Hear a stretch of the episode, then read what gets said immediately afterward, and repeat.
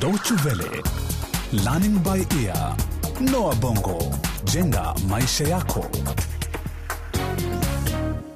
Karibu kwenye kipindi kingine cha Learning by Ear ambacho ni cha tisa cha mfululizo vipindi vyetu unaoitwa kukabiliana na wimbi la mabadiliko kuhusu uhamiaji mijini. Tunafuatiliza masaibu ya Ben, Baki na Zeina, vijana watatu wasio na ajira walio na shahada za chuo kikuu ambao wameamua kuondoka mjini kuelekea kijijini kwao kuanzisha chama cha ushirika cha ukulima. Leo tutagundua kwamba si watu wote wanaofurahishwa na ufanisi wa chama hicho cha ushirika. Chama hicho kina mpinzani mmoja mkuu.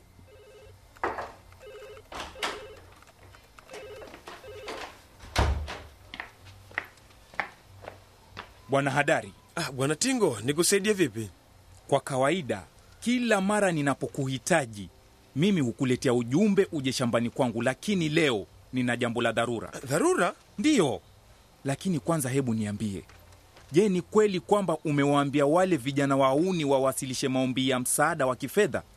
Ah, ni jukumu langu kutoa habari kwa yoyote anayehitaji. E, kama wataka basi umechelewa. Lazima uzuie barua yao ya maombi. Ah, nimeshawasilisha nyaraka zao za kujisajili, wala si barua moja tu, bali ni barua tatu za maombi. E, wanaweza kuomba aina tatu za ufadhili wa kifedha. Fungu la kwanza ni la kurutubisha udongo, la pili ununuzi wa miche bora, na la tatu ni la... Kwani wewe na wao mmekula njama ya kunimaliza? E, hata kidogo hawajapanga kushindana nawe. Hawataki kujishughulisha na ukulima wa njugu. Sasa wewe, kwani wewe mpumbavu nini eh? Hawatashindana nami kwa kile ninachokuza, lakini kwa wale wanaonisaidia kukikuza, hakuna mtu atakayekubali tena kunifanyia kazi. au sijali, hawataki kumwajiri mtu kama wewe ufanyavyo. Mwana kijiji yoyote atakayeamua kushirikiana nao atakuwa anabahatisha, na hilo si jambo rahisi. Eh, hutakosa watu watakaokubali kukufanyia kazi shambani mwako. Unayosema si mageni, lakini yaelekea, huna habari kwamba hatua yao hiyo itavuruga mambo mengi, itasababisha kiwango cha ujira tunaolipa kipande. Hili ni pigo kubwa kwangu. Kweli unavyosema, lakini watakafanyeje? Hadari, lazima husitishe jambo hilo hmm? na kwaidi hutojuta.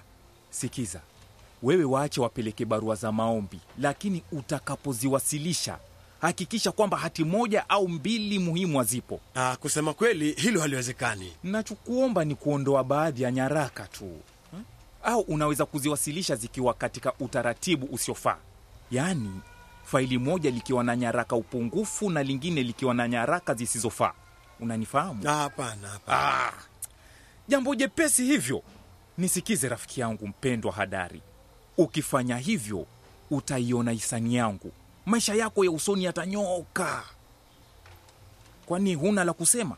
Ah, siwezi kufanya hivyo. Vijana hawa wanafanya jambo nililopaswa kuliendeleza tangu miaka kumi iliyopita. E, siwezi kutilia guu mradi wao huu. E, unafahamu e, ni kama kwamba wananisaidia kusahihisha makosa niliyoyatenda. Sawa, naona umeshapata washirika wapya, sivyo? Ni haki yao hiyo, lakini tahadhari, nitawaangamiza nyinyi nyote. Nitahakikisha chama chenu kimepigwa marufuku, wanisikia? Na ukibahatika utaishia kuwa ombaomba, wala sisemi uongo. Ah, bwana Tingo, eh, Tingo, e, bwana Tingo.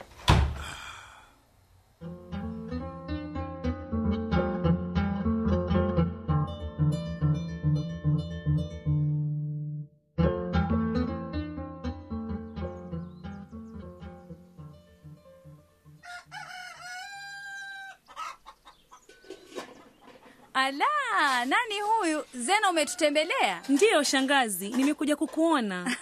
Kwanza unieleze kwa nini umeamua kututembelea leo. Nana, kuna nini? Hakuna. Zena amekuja kuamkua tu. Ni kuhusu afya ya Baki? Hapana, Baki ashaondoka hospitalini, hata ameshaanza kufanya kazi. Bas, niambie ukweli mara moja. Ninahisi kama kwamba kuna shida, tatizo na wanaume, sio? Hapana, unachukulia mambo visivyo kama kawaida yako tu. Sema utakavyo, lakini hujaniambia lolote kuhusu chakula. Je, alikipenda? Ndiyo, alikipenda sana. Alisema nini? Niambie Zena.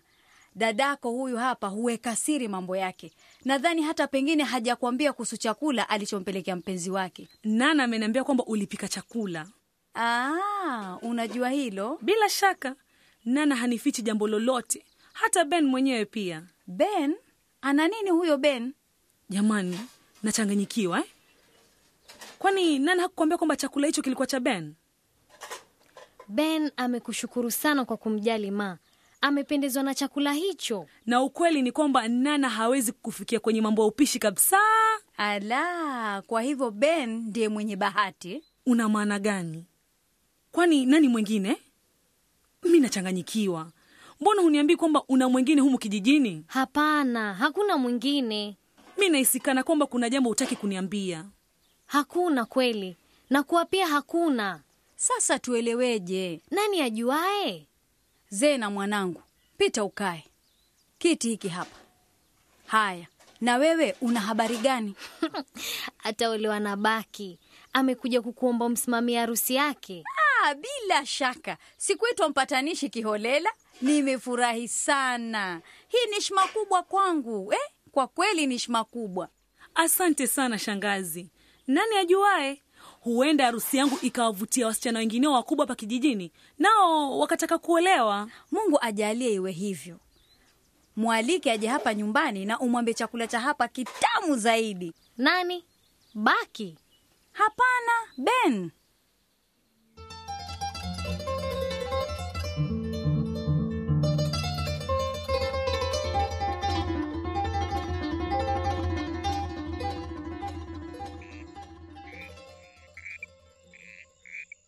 Jamani, kuna tatizo hapa. Kuna tofauti kati ya matatizo tunayokabiliana nayo na faida tunayotaraji. Aa, acha kukosoa kazi za wenzako. Tumetumia muda wa wiki mbili kushughulikia nyaraka hizo za maombi. Ndiyo hivyo, hiyo ni sababu tosha yetu sisi kuwa makini tunaposhughulikia nyaraka hizo. Baki we, kila mara unatuambia tumesahau hiki, hatujafanya hivi. Hiyo ni kawaida.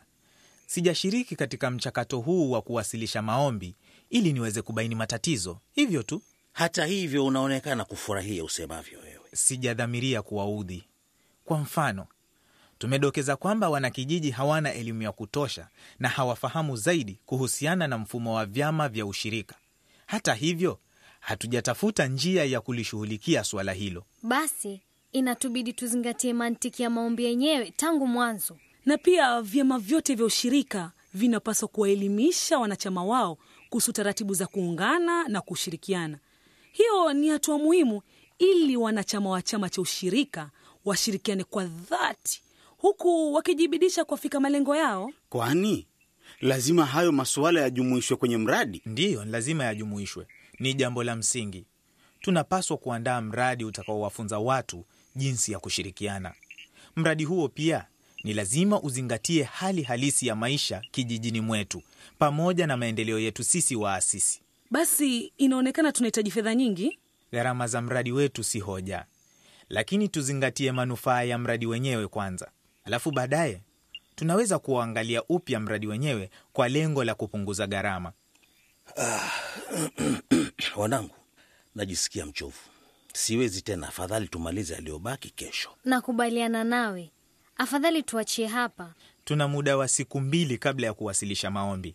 Sawa, tuachieni hapa. Lakini kabla hatujaondoka, ningependa kusema kwamba yote haya tumeyapata, dhamana ni Hadari. Yeye ni binadamu mwenye ila zake, lakini ametusaidia sana. Kwa kweli, tunapaswa kumshukuru. Mjomba, unapendekeza nini? Sasa ndio tumeshaingilia mada nyingine, mazungumzo yasiyokwisha. Sivyo? Nimewafahamisha tu.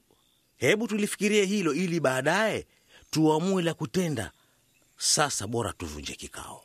Je, mna habari kwamba kiwango cha mavuno ya njugu kimeshuka kwa kiasi kikubwa? Hilo litamtatiza Tingo. hata na wanakijiji, kwa sababu zaidi ya thuluthi mbili ya mapato ya kijijini hutokana na ujira wa kumfanyia kazi Bwana Tingo. Eh, licha ya kuwa malipo ya huyo Tingo ni duni sana. Ndiyo, ni malipo duni, lakini jambo hili ni pigo kubwa sana kwa watu na athari zake pia ni kubwa. Wakati mwingine shari huja kwa heri. Wanakijiji wataelewa mambo ambayo tumekuwa tukiwashauri siku nenda siku rudi. Ni njia mwafaka ya kutangaza malengo yetu. Niliposikia habari hizo redioni nilicheka sana. japo hilo si jambo la kuchekesha. Itategemea na jinsi atakavyokabiliana na hali hiyo. Ikiwa anachotaka tu ni kuhifadhi fedha zake, basi atapata pigo kubwa sana. Vinginevyo, hii ni njia mwafaka ya kuimarisha shughuli za kilimo katika eneo hili. Yule bwana ni nyoka. Usimdharau, maana hata kosa la kutenda. Kama hali hii itamtanabahisha, huenda akawa mshirika wetu muhimu. Ben, una maana kwamba ungependa kushirikiana na huyo bwana? Mbona nsishirikiane naye? Ili mradi tutafuata malengo yetu na tuwe huru, tunaweza kushirikiana na mtu yoyote yule. Ati nini? Usiwe na wasiwasi, Nana. Sidhani kama bwana huyu atabadilika hivi karibuni na kuwa mtu mwenye roho ya binadamu.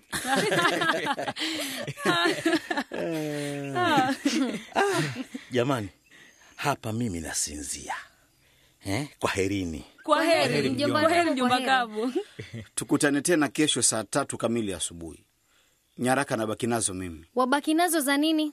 nataka kuzipitia tena kwa mara nyingine. Hapana, tumesema tutaachia hapa, maanake kila mtu. Uliniahidi tutaandamana nyumbani, mamangu anatusubiri. Ben, mwanangu, maisha si kazi tu. Penye kazi pana kupumzika. Na kazi yenyewe ndiyo maisha.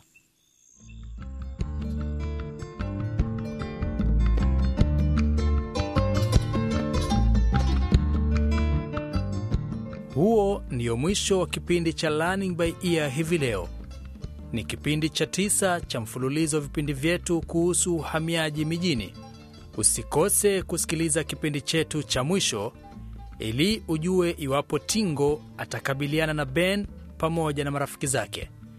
Kama ungetaka kukisikiliza tena kipindi hiki au kutupatia maoni yoyote, fungua ukurasa wetu wa wavuti dw-world.de mkwaju lbe au utuandikie barua pepe kupitia anwani yetu lbe at dw-world.de.